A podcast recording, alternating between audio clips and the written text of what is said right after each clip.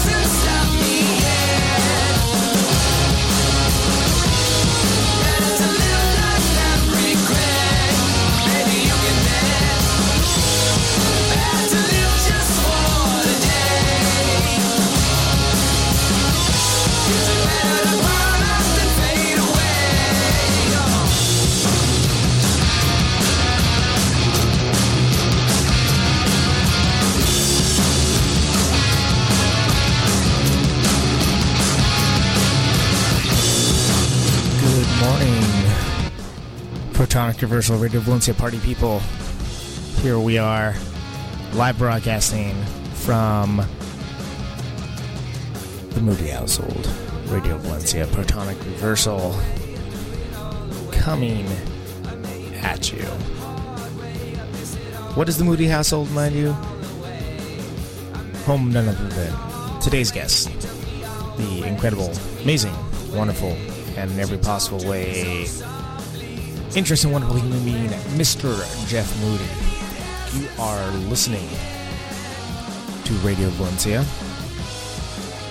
radiovalencia.fm. And the song you hear is the Van Tilts. Those are Bow Tie. I am your host, Conan Neutron. I'm sitting here with a ramshackle, at best, setup. And I'm going to play some tunes for you. And I think it's going to be a pretty darn good time, so I invite you to hang in with me, and we'll get awesome. There's a chance things might get weird, but I think it's mostly just going to be awesome, and that is a good place to be.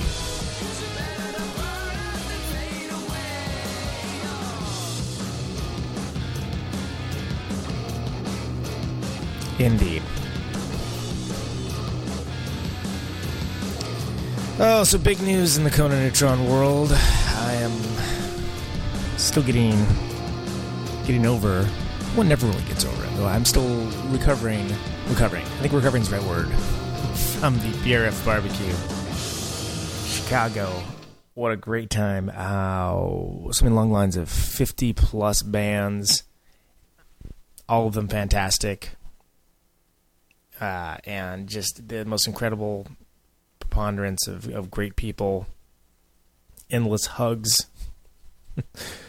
perhaps too much drinking, things along those lines, and just the best times. It's a great place to be. For those that did attend the PRF West, it is much the same level of singularities of good times, and it is kind of one of my favorite things ever, and it's been great being out here. Stick around a couple more days in the Midwest for returning back home. Going to see the now controversial band Tilts, which I will get into later. But for now, I'm going to play you a song by one of my favorite bands of the entire PRF Barbecue. Favorite performances for sure. This is Dead Rider with Weird Summer.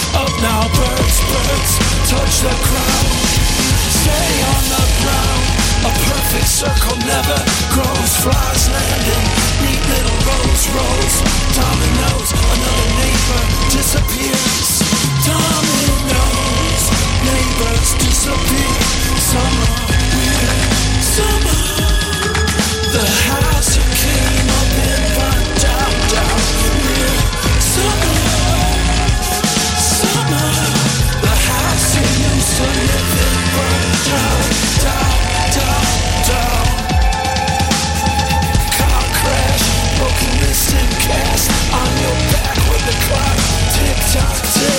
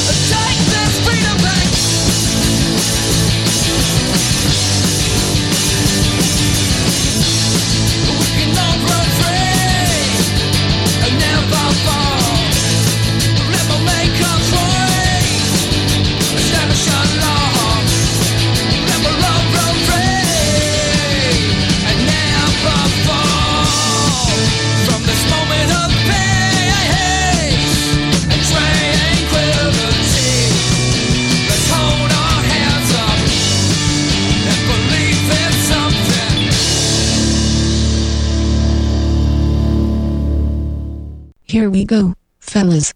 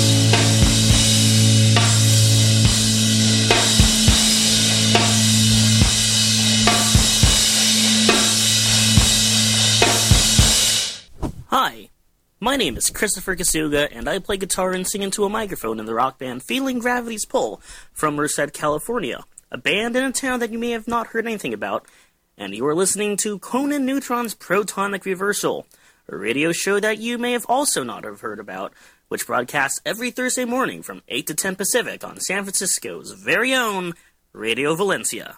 Kasuga. What a cool guy. I like that guy. That guy's an awesome guy. He's a good guy. If you're the kind of person that are into good guys, you'll like Christopher Kasuga. Oh, so let's work out what we had there. So we started with a little Dead Rider. Weird Summer. It was a band that shows you that you can have a slouch hat and you can rock it pretty hard. And that's a good place to be. After that we had the Death with Night of 100 Hondos. Sassy little number by a sassy band from Milwaukee that honestly could be on the cover of Sassy if they still... Do they still have bands on there, or is it just like Justin Bieber or something? I don't know, whatever. What do I know from it? Great band. They played the PRF Barbecue. They it kicked off one of the days. I don't remember which one. It was early. It was just a nice shot of morning coffee. After that, show favorite minutes with Raise Our Fists Up. I played that one before. I'm sure I'll play it again. It was a, for sure, highlight and momentous part of the show, and it was a very special moment. There was a lot of emotional, good emotions going on, and that was a nice thing to see. It was a very moving part of a very moving weekend. After that was Nonagon with Vikings, which John Hicks did already have queued up, as I mentioned, but I would have played to embarrass you as well. Great song off of the not the most recent Nonagon release, but the one before that, People Live Everywhere. Super duper worth checking out. Gotta get them all, much like Pokemon. Catch them all. This is Protonic Reversal. It is live. You are listening to Protonic Reversal on Radio Valencia. And I gotta tell you, remote broadcast, there's a lot to set up. I'm not good with technology, come on. Exactly. Thank you, DJ Real Time Drop. DJ Real Time Drop. DJ Real Time Drop is actually not here, but is appearing by soundboard, via soundboard. So, just so you know. We will impress you later. Real Time Drop, looking forward to having you back in the studio next week. Back at Radio Valencia. Coming up in about 10 minutes, we're going to have an interview I did last night with none other than the man, myth, and legend, Mr. Jeff Moody. And I'm going to tell you right now, people, this is going to be something you do not want to miss. You're not going to want to miss this. This is a man with wisdom. Wisdom, I tell you. This is a man that absolutely lives it every day of his life. And you should listen to his knowledge when that comes up. But we're going to play a couple songs before that, so I hope that's okay with you. And even if it isn't, we're still going to do it. Right? Okay, so here's a song by a band called Seminars. Sweat Feels Like Blood. Feels like blood as the ache.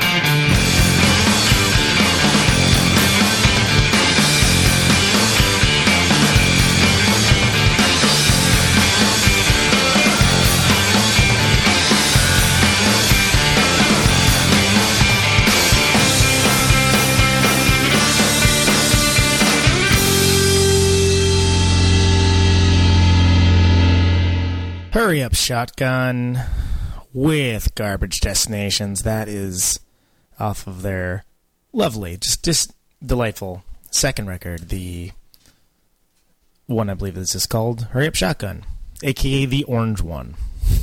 There's an orange one, and that's what that one is. Now, here's where it gets tricky. If you want to get that one, you have to go to Hurry Up Shotgun.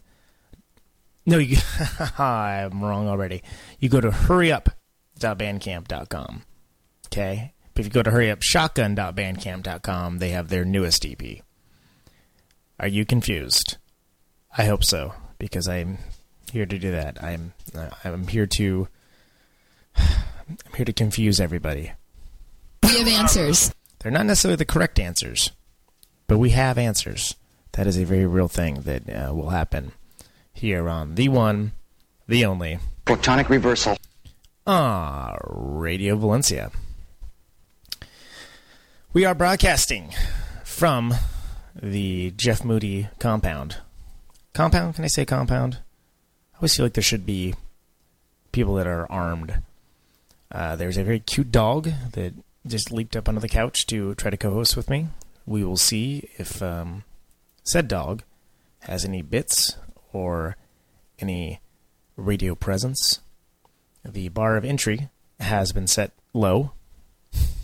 So we'll see how that works out.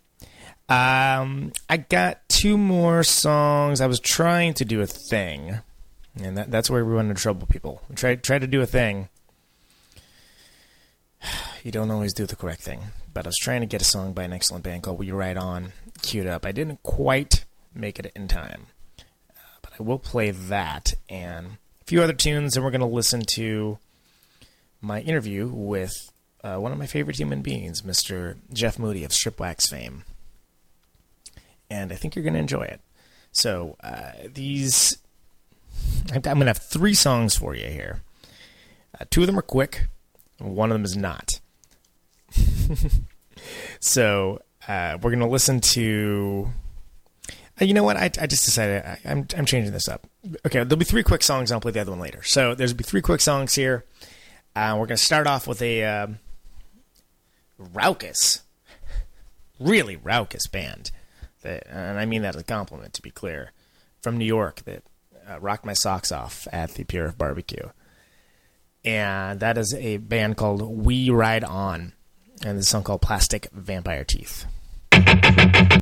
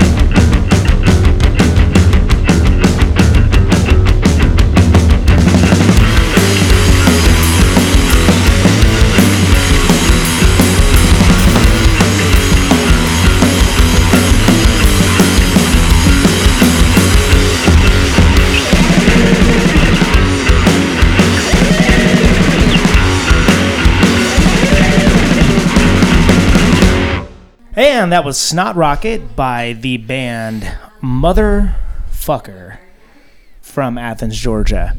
A name that you cannot go lightly into the night with.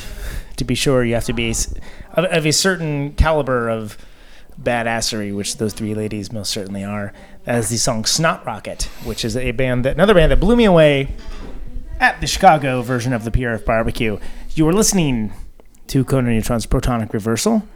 And Protonic Reversal. We thank you for that. I'm sitting here with none other than one of my favorite human beings in all the land, Mr. Jeff Moody. Jeff Moody, hello. Hi. Favorite human beings, thank you. Yeah, it's a short list. I'm a choosy man, but damn, awesome. I appreciate you, your deeds, your things, that you have done, your character.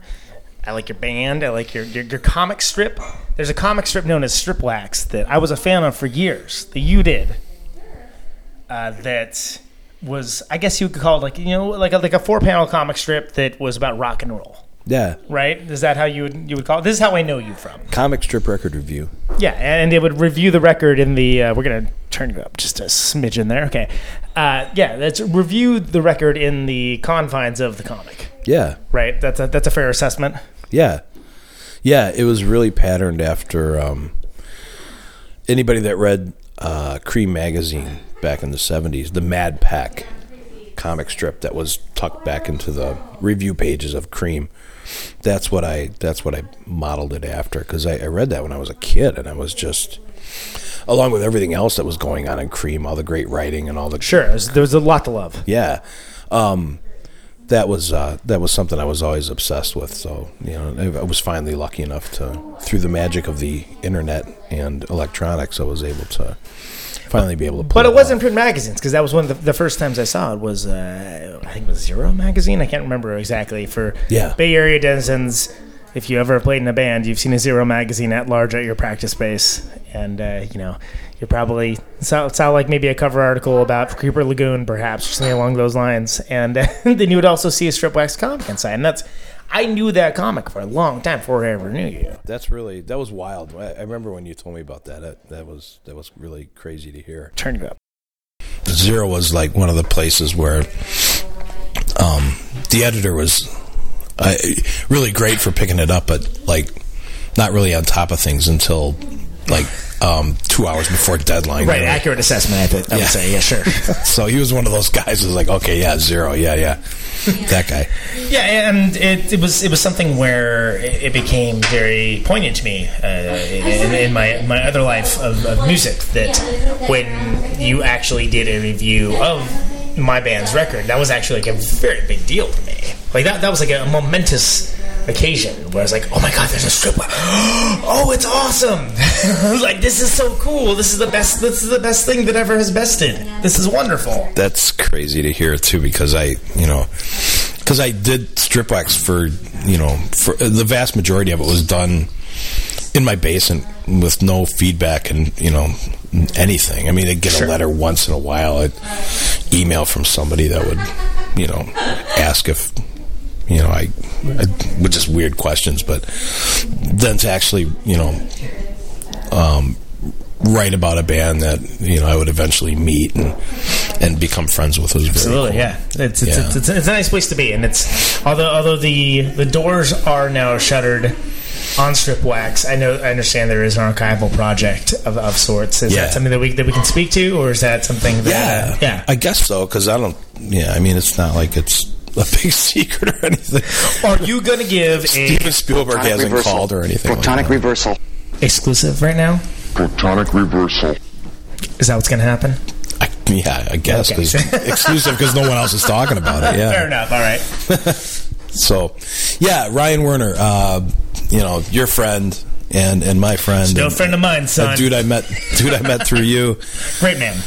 Yeah, and a hot shit writer too. God, the guy's just talented. Phenomenal. Yeah, he's a talented dude in many aspects, including wearing wonderful tights and putting on a great show. But he's way more than meets the eye. Not just jackass. Like he's not just a jackass. He's more than a jackass. He's a superlative jackass. Don't get me wrong. You look at Ryan and you think, oh my God, yeah. What's going on? This guy's on 17 different types of drugs, and he's, you know, like, yeah, whatever. Just, but he's, like, straight as an arrow and the coolest guy. And super thoughtful. Oh my God. Because you know the kind of writing that he does. It takes, you got to really dive deep into, you know, some serious waters to come up with the stuff that he's writing. And he does a label called Passenger Side Books, which is great. And that's, I believe, where the Stripwax collection eventually will live. Yeah, right? Yeah. And not to, you know. No, that's fine. I guess we can go stroke Ryan Werner off some more. I don't even know what we're doing exactly. But he asked me to do like 5,000 words for a chapbook, and so I just basically was like La Historia de la Stripwax. But it ended up being kind of like the history of everything that I, you know, have been doing like my whole life, sort of, yeah, right, with music. So, which is fantastic, because it all led up to Stripwax. Well, and that's a good point that I was going to segue to anyway. Is that you're a man that started a band? Yeah, very very late in life. Yeah, really late in life. I'm 50, and I never. I believe you have a pretty good pull quote for it that's on the internet. What's that? That's like something along the lines of, "Hey, we're a bunch of old MFers." Yeah. Let's start a band. Yeah, Val. That's Val's thing. She thinks it's very funny. You know what? She's right. It is. It's pretty fantastic. We have a median age of about 48 in this band, so. And this is the band Fowl Mouth. There's a lot of intercapping involved, but if you look up Fowl, FOWL, Fowl Mouth, you can. Not to be confused with Fowl Mouth, the hip hop group in Australia. That they were there first, but I'm already confused. So yeah. I'm sure the listeners are the same way. We've already blown by them. Nobody cares about. Yeah, you Google it, and there we are. But you're a bunch of fellas, you know, that are fans of certain kind of music and a certain kind of presentation for that music. What led you to take the jump from being someone that like writes about music that charitably we could say has a limited audience, and then be someone that plays music that we can charitably say has a limited audience? It was totally by accident, because I never thought that I was resolved with the idea of never being in a band or anything. And I thought, sure, for like the last probably 15, 20 years, and I thought, well, I'll just be a guy that writes about it, because I just love it. I mean, I wake up listening to music, and I go to bed listening to it. And, but it was purely by accident, because a guy that... I had one band before in my life. Actually, two. A band in college that was called C-Spot Runnin'. Our drummer, Tom Salier, I was in that band with him like a million years ago. Sure. And then I worked at Abbott Laboratories for a long time in North Chicago. And one of the things that we made was Selsun Blues. So we would have a Christmas show every year, because the company wouldn't put on a Christmas show. The employees would put on our own party. And we started a band called the Selsun Blues Brothers band. It was ridiculous. We dress up in, you know, Blues Brothers outfits and do blues songs, and sure, it was a ball. I mean, because like everybody really, all the employees really dug it, you know. So it was a fun party, and that was the whole point. It was more not so much about the band, but just throwing this really great bash. And but what happened with Fowl Mouth was Tom Salier, after college, he moved out to California, lived in New York for a while. He's been a career musician his whole life. And what ended up happening was he went through some hard times out in California, got divorced, decided to move back to Kenosha, because all his friends are here, his family's here. Sure.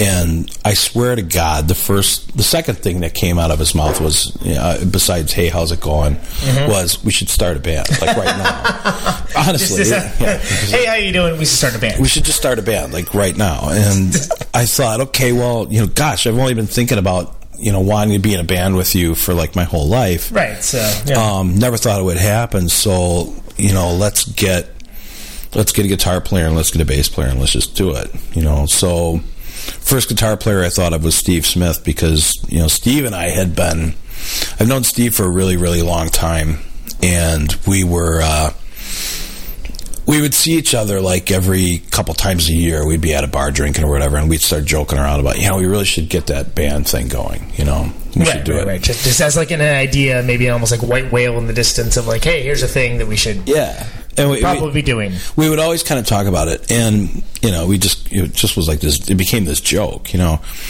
And but when Tom came back, I gave Steve a call and I said, hey, you know that thing we always kind of goofed around about? Might be able to actually do it. Right, and so he was potentially might be an actual thing. And he was, what Steve was doing was he was just dying to play, so he was going down to Chicago to like, he would like crash like jazz sessions with people and stuff and just play jazz and so he was like, yeah, I'm in. And then Guy Crucianelli was drumming with his brother. You just met a whole bunch of... You just had the Crucianelli experience. Right, right. And for those... I don't believe I actually have mentioned in this bit, but just for the record, Protonic Reversal is coming at you from the deepest heart of the Midwest in none other than Kenosha, Wisconsin. Yeah. Today, which if you are a regular Bay Area denizen, you probably are going to need to find a map to figure this out, but we're deep in the heart of awesome territory that... It's easy. It's very unique. Look in its way. Find Lake Michigan, and then look between Chicago and Milwaukee, and there we are. We're like right there. We're in between those two places, and so. Great place that I feel like I've have had outsized positive reactions to, like just like the most awesome experiences. And I largely do thank you for that, because this is because all the experiences that I've had have all been leading from the Jeff Moody camp, and I think that's one of the things that makes you a interesting, enigmatic figure in the rock and roll world. So, wow! All right, professional segue. So, Steve, and then you're talking. You had the Crucianelli experience tonight, so I did. You met a couple of guys' brothers. Guy was drumming with those two guys, actually. They were a trio. They were a rockabilly trio. Sure. Steve, you met on stand-up bass, and his brother Rick, who hates the sky, and he hates to be hugged. He's on guitar. Fellows, yes. And Guy was drumming. Well, Guy is actually a guitar player. Mm. He just picked up drums because he knew Rick wasn't going to play drums, and you know Rick's a real good guitar player, so Guy thought, I'll just pick up drums, and was playing drums in that band, and my God, he's phenomenal. Yeah, it turns out he's good. Yeah, awesome. really good, fantastic. But he's a really terrific guitar player, and he's been playing for a million years. And so we were like, well, we should talk to Guy too, because like Old Junk was breaking up. You know, he was getting tired of doing that. So Guy was on board right away, and Guy knew Tom, and they were friends. So that happened, and then the last thing was getting the bass player, and I always wanted to be in a band with Dave Aiello. Dave Aiello is a guy from town here that has had a band called Ashcan School since probably about 1980. The first band I ever snuck into a bar when I was underage to go see was Ashcan School. Fantastic. And I, from then Dave has always been my favorite bass player of any bass player anywhere at any level since then. And so I was like, guys, we should really see if we can get Dave Aiello. And everybody's like, good luck, Dave. Right? Yeah. And so we invited him. Dave was kind of like, oh, I don't know, I'm kind of, I don't know. I'll come and... I got this laundry. Like, I don't... He was like, I'll come and check it out and see what see what happens. And so he came and he hung out, and like, about after we were doing a couple of things, we showed him a couple of things that we were working on, and he's like, so he just kind of jumped in, and that was it. I mean, he was in after that. Did you jump him in? Did you No, he really... Tough? It was pretty amazing, because, and Janet was... his wife Janet is the singer in Ashcan School, and she's phenomenal. I've just been watching her for... Anything I've learned has been from her, watching her sing for years and years. And she was, like, right off, like, you guys, wow, these are really great songs. I think, between Janet saying that and Dave sitting there listening, I think, Janet was kind of the green light to, like, for Dave to jump in, and then... Janet would come to every practice because her and Dave are just inseparable, So, and Janet's always like, God, she's always been like from the start super encouraging, and I think that they kind of pushed Dave into it, and since then it's just been... It's great because we've all been friends forever, right? So you already have that sort of camaraderie, yeah. Yeah. Preloaded, if you will. So, I mean, so that worked out really, really well. So it's... you know, it was great. You know the story about Steve Smith. Steve was sick the whole time. Right, and for those that, you know, maybe don't know, the story of Fowl Mouth are not residents of the, you know, Kenosha area. I just know Psychophic Up has a mustache, by the way. Fantastic visual humor for the radio, but... yeah, it's too bad we're not live streaming on... Right, that's too bad. But, so...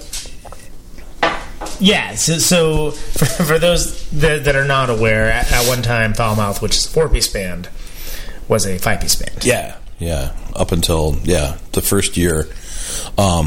What happened was that Steve was really sick, and we knew that, and because we never talked about it until, you know, after everything happened. Right. But he. I mean, there were a few practices where he just he had extreme diabetic, and his kidneys were failing him too, so he was going in for dialysis like once a week. Oh wow, okay. So he couldn't even drive. Rough. So what was going on with us is I'd go down. He lived in Zion. Just over the border in Illinois. So because he couldn't drive because of his condition, I would go down and pick him up, drive him back from practices and shows and all that. And he would have these up and down moments, and it seemed like he was getting better though. I mean, we really none of us saw this coming at all. You know, right. We played the last show that he played. Was up in Racine at this place called Evelyn's. We played with some old friends of ours, a band that was kind of a one-off thing that some, like these Kenosha rock and roll vets. Sure. And Steve played bass in that band. They're called Veronica Late. They were like a Johnny Thunders, tribute. Okay, yeah. And they were just fantastic. And we asked them to play with us, and it was a great show. It was great, great fun. And Steve, who would sit down a lot during shows, he stood up that whole night. He was a riot. He was, having a great time. I dropped him off, and he was like, "Yeah, okay, we'll see you. See you on Wednesday. That was really great. Thanks. It was so much fun." And I found out on Monday because his nephew had called me and told me what happened. So he just basically just kind of collapsed, and he's on his way to his room, and he just collapsed. So wow, that same night. Actually, the next night. It was, the Sunday night following. So I found out on Monday, and actually the PRF was that weekend of the funeral, the following weekend. So right, that's right. And I remember you mentioning that. And just again, since this is largely a PRF barbecue wrap up show anyway, but this is a yearly event that happens in Chicago, of which now happens in the Bay as well as the UK and other places. But I remember distinctly, personally, seeing you and hearing the news, and just being like, "Wait, what happened? Like what? Like what? I just didn't. I saw pictures from a show that just what? Like it seemed kind of hard to understand." And it was really hard to understand. It was really shocking. One of the greatest things, I love this group of PRF people, because it's like, just in a million ways, I could go on for 2 hours about how wonderful everyone is. The way that people responded, Josh and Garth and the Rutabega actually dedicated a song to Steve, and they didn't even know him. But they still, those guys feel... Both of those guys. They feel things so deeply. There's a lot of feelings there, and it's been interesting... As I believe I said at the Thundersnow event this year, that it was amazing seeing a band that the year before was like, "Oh, what's going on? Rapscallions? Where are they from? Like, what is this? What is this?" No. To go from that to see them become this juggernaut of emotional release, and to find their natural audience in a way that just connects on such a deep, intrinsic, and emotional level. It's something you hope for. Yeah. For every great band, and 1 out of 500 actually makes that kind of connection, and they're that good too. And I play them on the show all the time, and I love them. I've never been so close to a band that is universally loved by like everybody, you know, people that listen to, you know, like light rock, you know, and right, yeah, people like, oh, the guitars are, you know, so like loud, Slayer fans, yeah. You know, everybody's going, everybody just loves those guys, you know, they connect on some level with everybody, and it's pretty purely amazing, you know. So they, I mean, they did, you know, that weekend we were able to make it down at one day, and they did that thing, and the Body Futures did a thing, and real quick, and it was just, you know, and everybody was just like so nice and sweet, and, you know, feeling bad about all that, and it was, you know, it was, that made things better a little right. bit, is you know, as bad as everything was, that I was really glad that, you know, Val and Vanessa and I went down there and experienced that, because it kind of made us feel a little bit better about sure. the whole thing. So you know, and then like later, it was just like a couple weeks after the PRF, the summer ride. We do this big Handlebars and Bars summer ride where we have a bunch of bands playing. And this is something that I think the Bay Area could actually learn a lot from, because everyone likes their bikes and they, you know, like going to bars. But yeah, the idea is that, you know, people get on their bike and they go to a bar, and, you know, then there's like bands that play, and it's a whole situation. Everyone goes to the next bar, and yeah. It's a nice event. It's a really cool. It's yeah, very cool, and it's really well organized, and the people are pretty cool about like not getting too crazy, because they want to protect it. They don't want the, you know, no one wants the cops to step in and have to like babysit us. So right. everybody's really good about keeping things under control, but still having a wild time. And then Rutabega played, and they did the same thing. And what was really cool about that was they played. They played in front of a bunch of people that Steve knew, and were still kind of feeling the pain. And right. The Rutabega, you know, just started talking about it, and then playing a song, and people were just like, "Ah!" I mean, it was amazing. Sure it was so very, very they're like, God, those guys are. Anytime they come at Kenosha, people are going to show up, because they really just love those guys, you know, for how great they are and for what they did, and for an honest human connection, for like a traumatic, you know, kind of yeah, this rough event, top to bottom. So yeah, so now we're a four piece, and it was really weird for a while, because it's kind of like trying to fly with one wing, you know, because sure, it's like what does this look like? Yeah. How do we do this? It was especially really difficult for Guy, because the saddest thing is those two guys really played well together, and like complemented each other, and they never played together before. So it was really, really hard for Guy then to do, because Steve's style of playing was completely different. Right. Yeah. Guy's, you know, and I'm probably talking out of turn about things I don't truly understand, but just seems like more of a, Guy's really an instinctive player, and I think he's really influenced by what I hear in his music. I hear a lot of country, and I hear a lot of rockabilly in his playing. Sure. Whereas Steve is... Fripp, you know, I mean, Steve likes Adrian Belew. He likes Fripp, right? But he likes Buddy Guy. He liked Buddy Guy too, you know. So Steve had this really weird, like, vast range of influences, you know. Whereas Guy was a little bit more cerebral, kind of like crazy, really just coming up with all kinds of weird shit. Mm-hmm, Guy was a little bit more focused, but like, you know, he could play pretty when he wanted to. Right. Steve would always joke about, I don't play pretty, but geez, he played really pretty, you know. So it was really hard for Guy, I think, initially to, okay, the songs that we have, how do I play Steve's parts? How do I work those in? And it really took everybody a long time to kind of work that out. But what ended up happening was they kind of divided it up. Dave changed a lot of his bass lines to kind of match some of the things that Steve were doing in the appropriate places. And then Guy just really figured out some really great ways to get through those. So we really haven't ditched like too many of those songs. There's a few that we don't really do, because they were Steve's pretty much, and you can't do them without him. Totally. I mean, I think that's understandable, but I think it's also, I think it's good that you guys kept doing it, and you know, you didn't let that like break the band necessarily, even though there's not really like a lot of stake in, other than like what you put into it and like, you know, the people close to you. But because to my knowledge, has Fowl Mouth actually released any? I mean, I know there's some things you can hear, like if you look for them, but we don't have anything on, you know, like vinyl or on a compact disc. There's some things on Bandcamp. And I think the thing that we've got like a 10-song thing that we're naming after Steve Smith, that we're probably just going to... We just talked about the other night.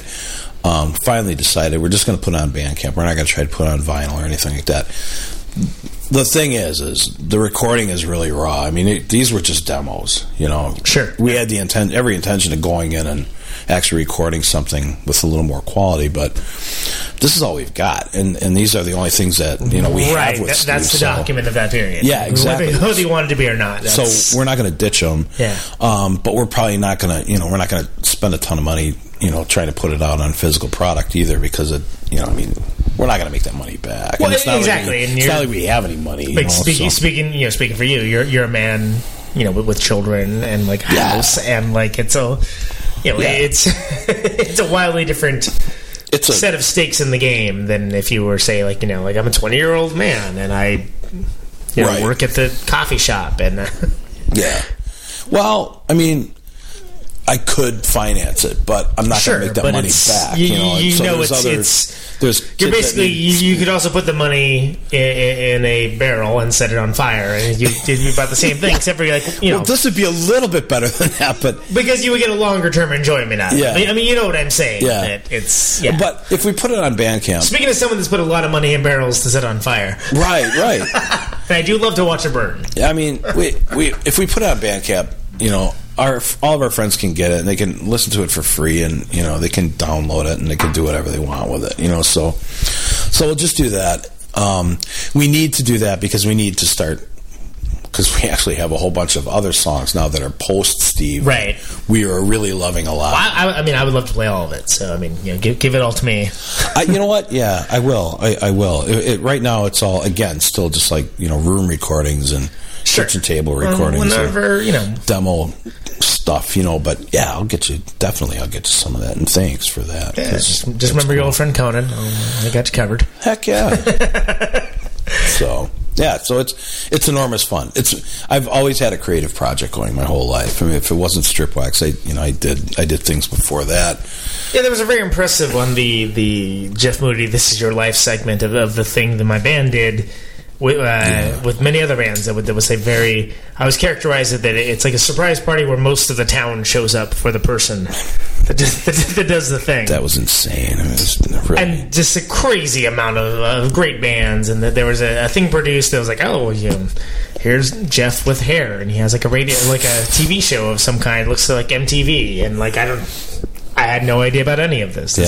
To be clear, you've been a guy that's been at large and kind of representing things that he loves for a long time. Yeah. And it's kind of... I mean, I'm not going to lie. Like, it made me kind of think a little bit about myself and be like, wow, he's done this. Like, you know, I'm thinking like I'm like the old-time soldier. You know what I mean? But it's like, yeah, man, I'm just getting started. Jeez. Like, this guy's been... yeah. Doing it for like a 1,000 years beforehand. I think, and I mean, really, like, it was humbling. It was a nice thing. Probably like the mid-'80s, I guess. That's when we, you know...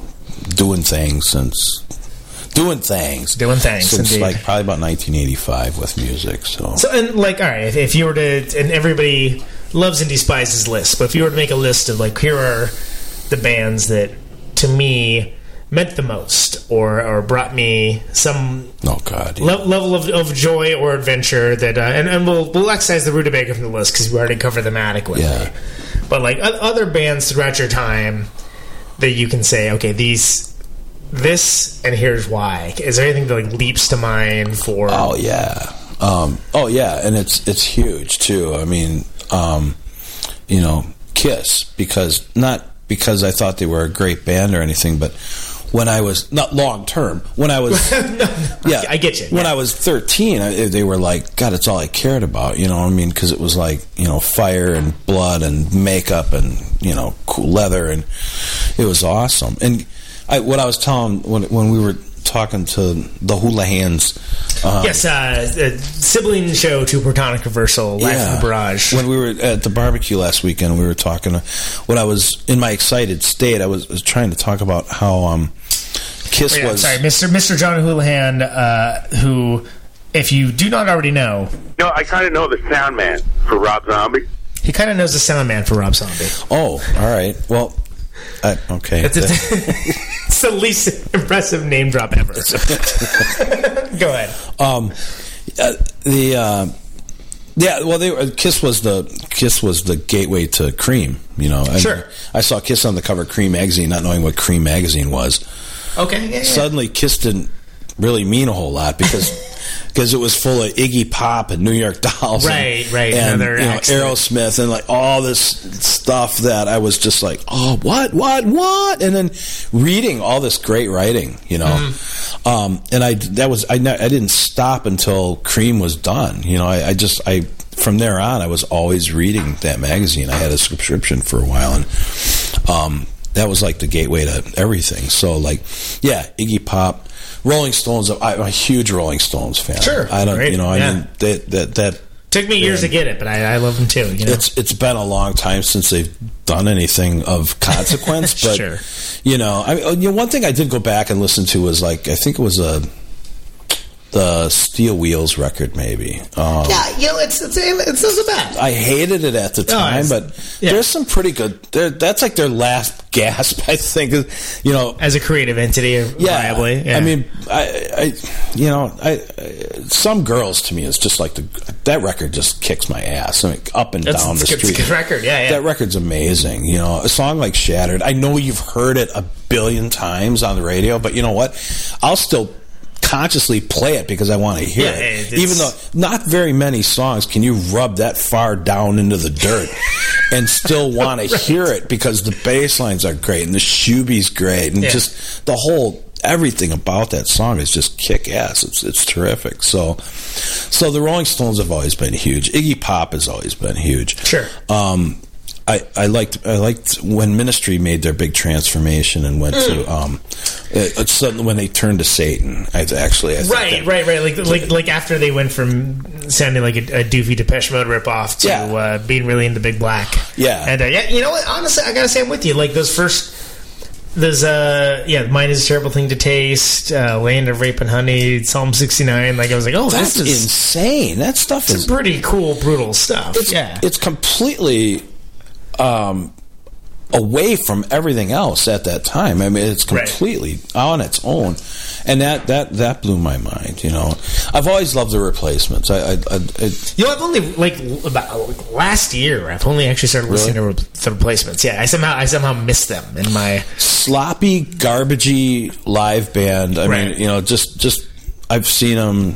I saw them like 4 or 5 times, and you know, I met Tommy Stinson one time. I met Paul Westerberg one time, and Tommy was sullen and crabby, and Paul was sick, and it was like I felt really bad because I love Paul Westerberg to death. I love his songwriting, but a terrible live band. But I love their songs, though, you know. No, I really every time I've seen them, I like that's all I hear. There's moments where it just shines, and then the rest of it's kind of like, blah, you know, just farting and belching. To me, they were characterized as being much like Guided by Voices, that on any given night they might be the worst rock and roll band in the world or the best rock and roll band in the world, which is kind of what I love about them. Yeah, and you didn't know what was going to shake down. Yeah, and they clearly did not give a fuck about any of it. So that was kind of cool. I always loved that band. Jesus Lizard, I think. Sure, the best live band. On the other hand, the best live band. Yeah, it's most consistent of just... Yeah. And you know, you got one guy that's drunk and sloppy. Yeah, and everyone else is just like a grinding machine of efficiency. And then there's the one guy that's just the lightning rod of jackassery. Yeah, exactly. Amazing. And by the way, those lyrics are not... They're much more deep and complex than people normally give them credit for. Oh, sure. I'm a big fan of David Yao's lyricism as... obtuse as it can be. He's funny. Yeah, he's very funny. Oh, he's really funny. I don't think people gave him credit for how funny he was. The Cows. I was a big Cows fan. Sure. Back when, in the 90s when I was doing a music video show, and the Cows were like, they're making these amazing videos too. Mm-hmm. Along with these insane, like, Allergic to Myself. I think it's just one of the greatest. That's like one of the greatest rock songs I think ever. It's just loud and horrible and what And what a like this it's just killer, loud and horrible. And it was great. This killer riff and this whole what a great line. I'm allergic to myself. It's just right. That's just awesome stuff, man. The video is really, really cool for that. Hitting the wall is amazing. So good. Oh, my God. It's completely unhinged. Yeah. No, that's just a guy freaking out. I mean, it's completely freaking out. I remember at that time, you know, because you probably remember. Mm-hmm. Record labels were the big... I remember those. Go ahead. The big fish were out there swallowing the smaller fish like crazy. You know, they were gathering the eggs anyway and eating them. And... I remember thinking, God, you know, these guys, they're picking these bands up and they don't even know what to do with them once they get them. Right. You know? Hey, we got them! And now what do we do? Yeah. And I saw it time and time again. I'm talking to these guys from the labels, too, and they're telling me, you know, we got this band called Gumball or whatever, you know, and I'm like, okay, well... What about, you know, didn't you just sign, like, the Flaming Lips, you know? And, of course, now it's like everybody's sipping Flaming Lips. But sure. Different story at the time. When they first got them, Warner didn't know what to do with them. Yeah. They didn't know anything. They didn't know what to do with them. So there was all that going on. I remember saying, like, okay, when somebody picks up... When Columbia signs the Cows...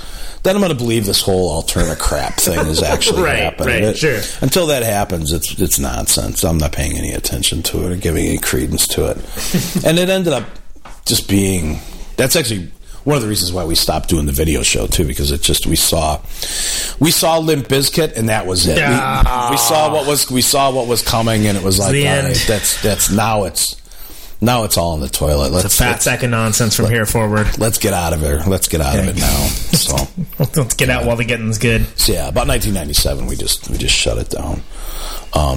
But you know, there's like so the Cows and there's just like a million. There's like now, I mean, I loved Amy Winehouse. I just absolutely adored Amy Winehouse. Okay. I loved her voice, and I thought she made one really perfect record. I mean, there's absolutely. To a certain degree, that's all you need. I mean, Back to Black there is nothing. I'll fight anybody that says there's anything wrong with that record. There's nothing wrong with it at all. It's bulletproof, 100%. I liked them. There was a band called. They're these English. They were like friends of hers too. I liked them so much I can't remember their name. Was it? Hold on a second. I think I know the band you're talking about. Let me see if I. If I have the appropriate. The Libertines. I do like the Libertines a lot. I like them. I think when I hit DJ Hostetler turned me on to the Body Futures and If I Had High Five Fame. Yeah, I played many Body Futures songs in the show lately. He was the guy who had the secret handshake to into the whole PRF world, and thank goodness I'll always love him for that because he was really the guy. And now there's like just been so many bands in the PRF that I just really, really love, you know. Hi-Fi is one of them. My God, those guys great band. They're out of control. Police Teeth. James Burns, that guy, I'm telling you, soul of rock and roll right there. He doesn't even know how much I love him. I mean, that guy, my God, nobody writes, and I told him this like I don't know how many times. I just keep saying it to him. Nobody writes about the working class struggle right now any better than he does. He's just the best at it. You know? Yeah. I wish I could. I know what he's saying, you know, and I wish I could write it in the way that he's writing it. Totally. He's nailing the shit out of how badly people are getting crushed, you know. So I caught half of the seminar set. Seminars are wonderful. They're awesome. Because I got caught in traffic on my way back to Borelli's, but I caught half of their set, and I was so glad. And then Police Teeth is just like a completely awesome machine. Those guys, sure. God, what a fucking band! And they're really, really terrific. I think probably out of the whole PRF thing, I think Police Teeth has been my favorite thing that I've run into. That Awesomer Than the Devil record just completely blew my head off. Yeah, Summertime Brews is great, like, some amazing songs there. That's like, okay, you know, you've got these summertime songs, right? That Summertime Brews and then the Rutabega, the Turn On the Summer. Mm-hmm. It's like those two songs are just, you know, why isn't every kid in America singing these songs? Right? Why are they putting up with?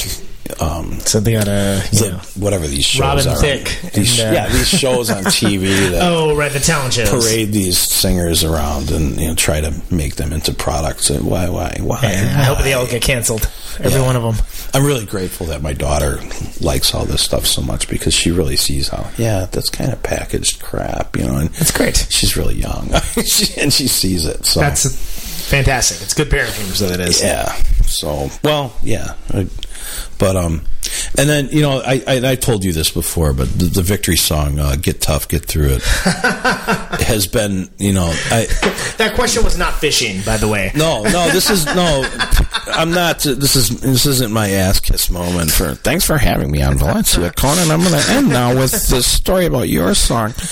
No, really, I'm telling you, dude, that song has powered me through a lot of third shifts that were like on Saturdays and Sundays, and I'm ready to like, God, you know what? I'm gonna die now. I'm just gonna go lay under this machine and burn to death. And it's just because it would be better than working another hour in this hellhole. But now I'm sad we didn't play for you the last like 3 or 4 times that you saw us play.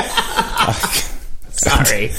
But I just I didn't realize the stakes were that high. There's like it's like lava monsters and things, and man, I'm telling you, it's like I worked in a pretzel factory, and in the summertime it'd get up to like 125 degrees in there. Right. It's just your bottom of your Doc Martens are melting, and it's stupid hot. And that's the busy time of the year too, right? In the summer, totally. When you want to go enjoy the weather and everything. Here, make some more goddamn pretzels because the Super Bowl is coming up in 8 months, and this stuff has a shelf life of 12 months, and we're going to get all this stuff out the door and have it ready for everybody by the Super Bowl. That's how the snack food business works. The fantastic. Super Bowl is Christmas for snack foods. But but that song, killer, absolutely powered me through a lot of things.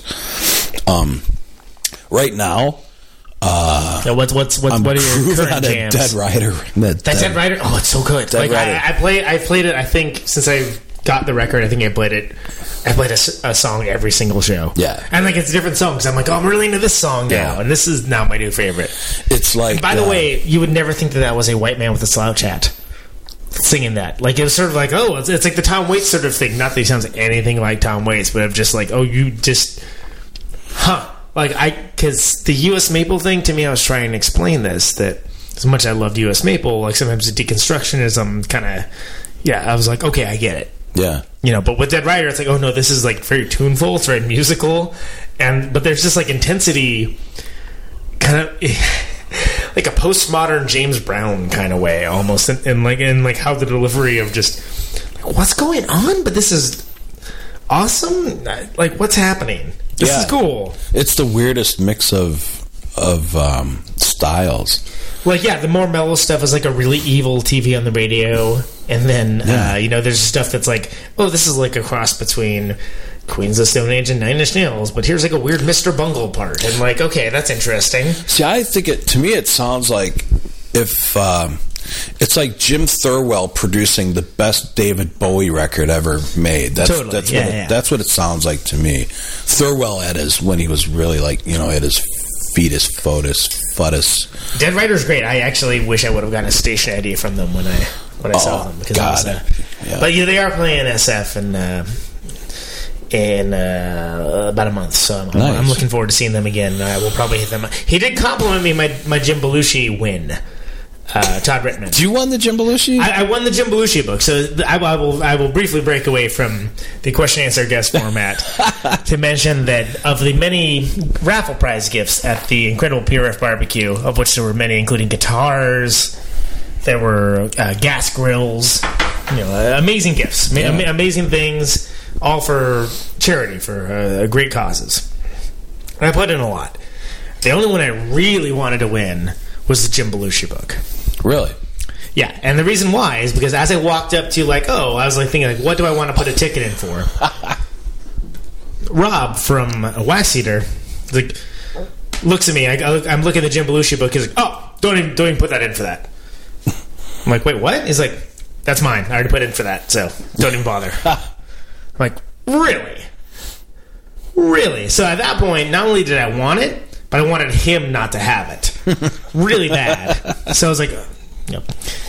And then for the listening audience at home, I might mean putting a ticket into the bucket. And I put the ticket in, and I was like, we'll see about that. So fast forward to, like, when the Raffle prizes are given out, and, you know, I'm like, all right, the baritone guitar is beautiful. It's gorgeous. I don't need another guitar. I'm fine. I can barely play the ones I got. It's fine. Like, somebody more deserving should, could, and did get it. But I was like, I was sitting there thinking, like, I really hope I win that Jim Belushi book. I really hope I win it. Sure enough, you know, they call the Jim Belushi book Conan Neutron, and I'm like, yeah, awesome. Divine Providence. And then I walk up, and you know, Rob's right there, and I go over to him. I just go, how's it feel to lose? Wow. And then I like block tackle him, and nobody understands what's going on because no one understands how insular this. Like, first of all, like somebody put in for that. It's Jim Belushi, not John Belushi. And I know who it is. He's a reviled and hated figure in Chicago sports, and considered the biggest hanger-on in the field of acting ever that has ever become famous. And for me, that's super interesting. So I'm like, all right, yeah, I'll read that book. Fine. So the terminus of that story is that I had Rob sign it as Jim Belushi to me. Nice. Which I think, and he misspelled Neutron intentionally. I thought that was pretty funny. They put the U before. Yeah. Okay. So that's my Jim Belushi book story. Nice. But now, I missed Dead Rider because I had to go to work again. Yeah. I missed Hex. That's too. What this show is for. That's I love for people that gotta go to work. I love. We're Hex. We're great. I need to. I'm not going to play at this show. I will get some. Wear X to play for future shows because they were great. They were, and that's the first time I'd seen them. Yeah, talk about a band that brings a damage, but also has a great presentation as well. Like that's a good band. I've been waiting. I've missed them like 4 times because I had to work. But you know, it's the way it is. One of these days. We don't believe in work here at Protonic Reversal, unfortunately. It's probably because I'm at my day job. Indeed it is, Rebecca Bortman. Indeed it is. Nice. So, all right. So bringing up to present time, I feel like you're a man of wisdom. Oh, you're wrong about that. Man, that's unwise of you. I feel like you're in a place in your life that I could be wrong, but you seem, you know, happy, like, and content at, like, doing things at the level that you can do them at. And I just, you know, I wonder if there's a lot of people that listen to the show that maybe are creative people and are at different places in their life. Yeah. And if there's anything you can share as a salve for the for the way the world is. Well, I don't know, man. I the only thing that I would never in my life do art or anything creative for a paycheck. I've never done that because I always felt like if I do that, then I have to answer to somebody, and then it's not going to be a creative project anymore. It's going to be a work project.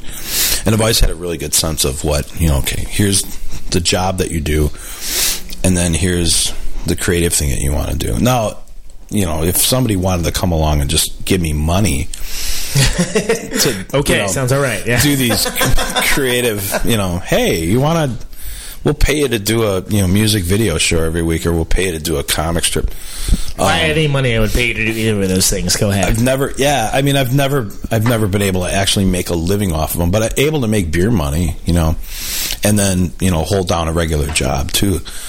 That's the thing. I think if you're out there and you have a creative idea and there's something you want to pursue, you should just do it and don't worry about making money from it, because you're going to be happy in the long term. When you're working on it, you're working on it. It's the work. When you get done with that project and you look back on it, you're going to have this all this stuff that's there that you're hopefully going to be really proud of, you know. And then, sure, yeah, then you'll come up with the next idea, the thing that you're going to work on, and, you know, you'll be in the middle of it. And like, hey, let's have a radio show. Yeah. Well, you know, yeah. I mean, it's just exactly, well, I can tell you, you know, when we started doing Noise Bazaar, it was like, okay, well, who's going to care about this, and does anybody watch it, and, you know, where is it at? And, you know, initially when you're doing the first year, it's like, you know, why are we doing this?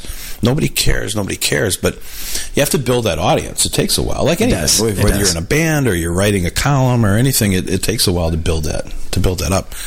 Once you do, then, you know, you start getting some feedback, and that's kind of neat.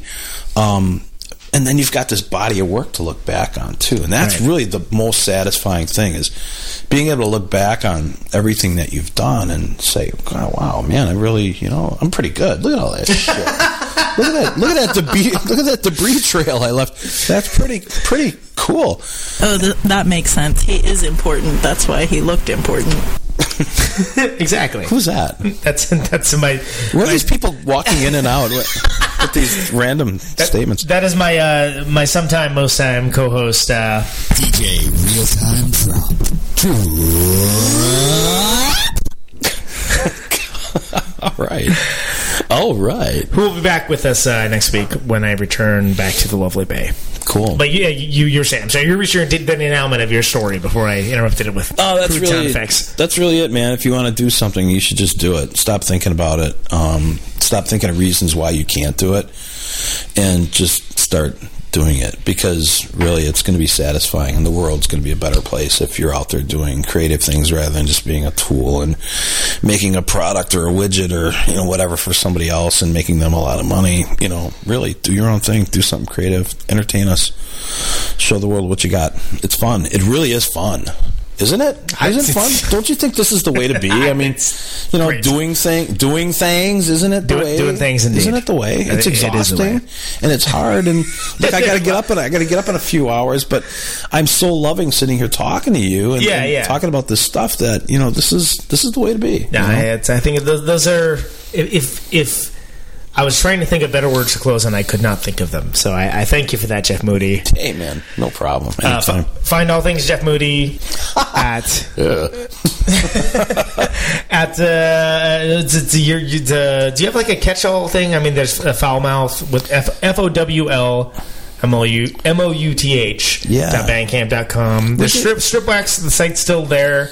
Right? There's no Stripwax site, but if you Google Stripwax Comics COMIX, you'll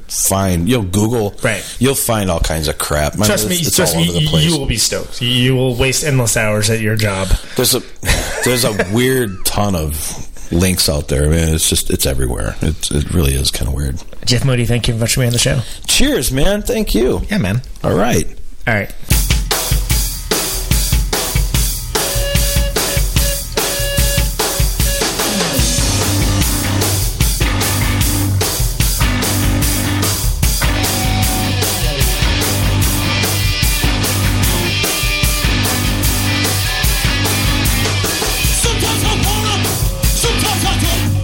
Sometimes I'm lonely, baby.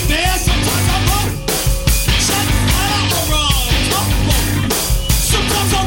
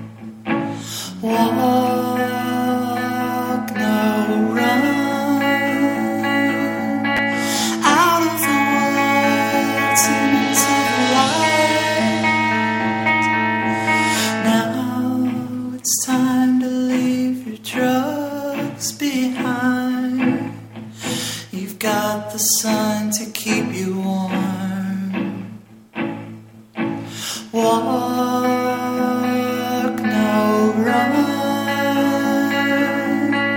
out of the woods into the light, out of the woods into the light, out of the woods into the light, out of the woods into the light.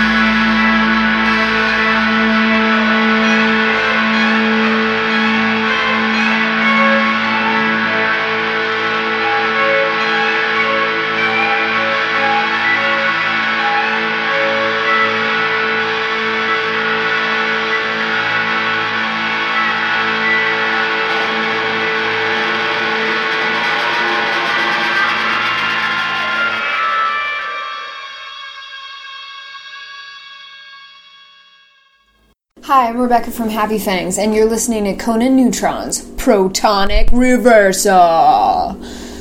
That's like a science thing, right? I want to tell you something that might scare you. I want to tell you the truth. You're gonna fall me away. No one's gonna save you. Bye.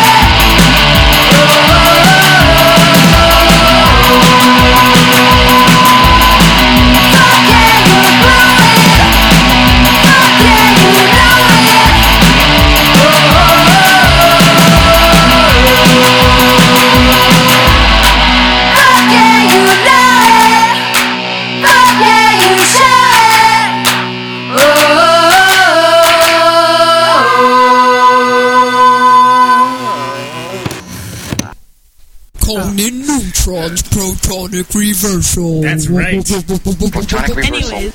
Only on Radio Valencia.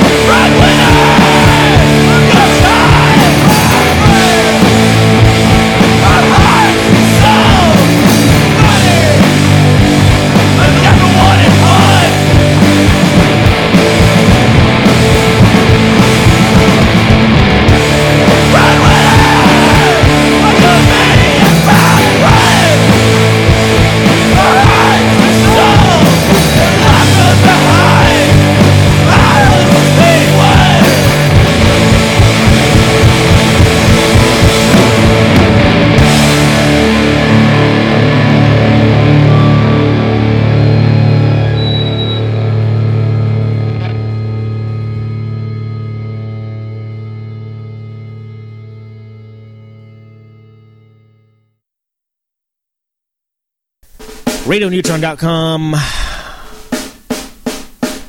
Is this thing on? RadioValencia.fm. As I mentioned, the show's on Facebook. Please upgrade it on iTunes if you're inclined to do that kind of thing. Thursdays, 8 a.m. to 10 a.m.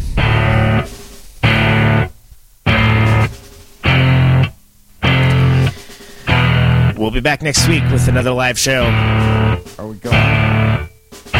RadioNeutron.com. Is this thing on?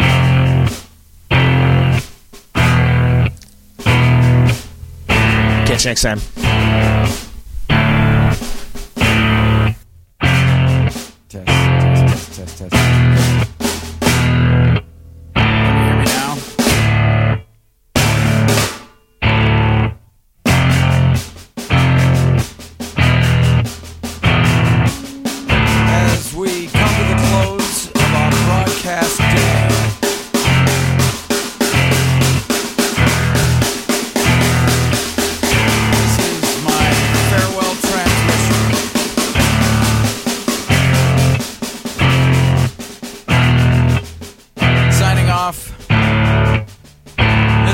Mrs. America and all the ships at sea. Anyone within the sound of my voice.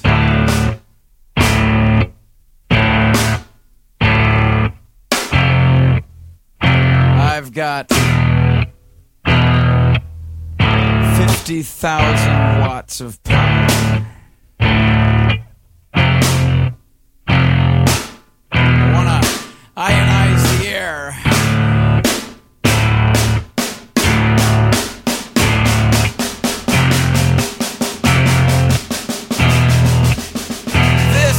Microphone turns sound into electricity. Can you hear me now? Out on Route 128, dark and lonely. I got my radio on. Can you hear me now?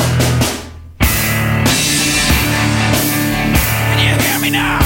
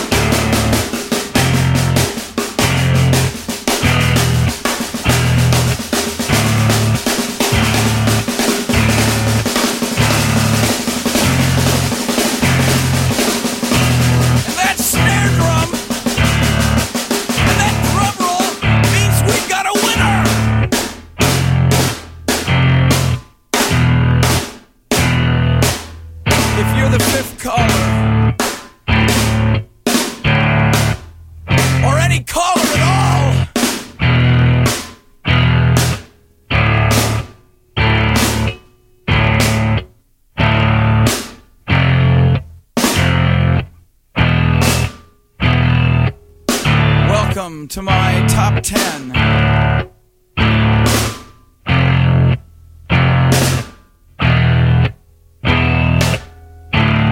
I'd like to thank our sponsor, but we haven't got a sponsor.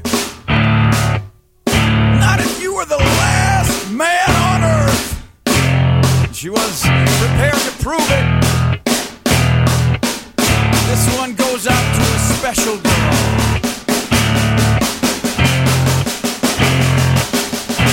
But there is no special girl!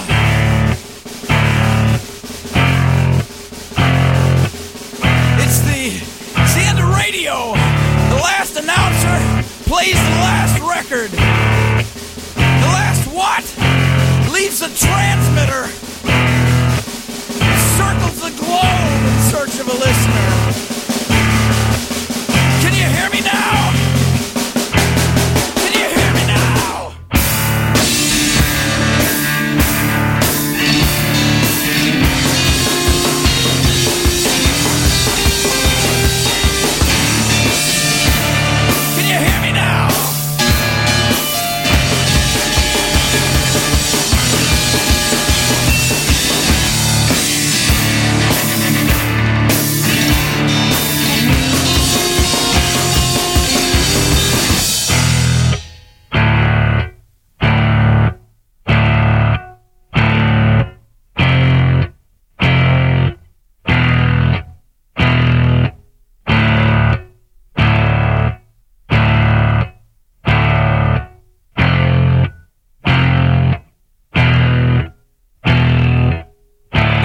really broadcasting if there's no one there to receive? It's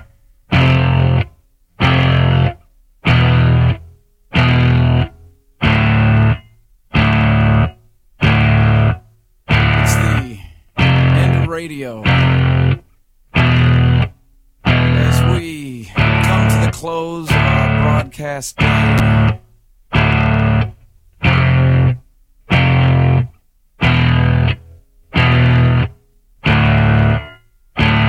My radio.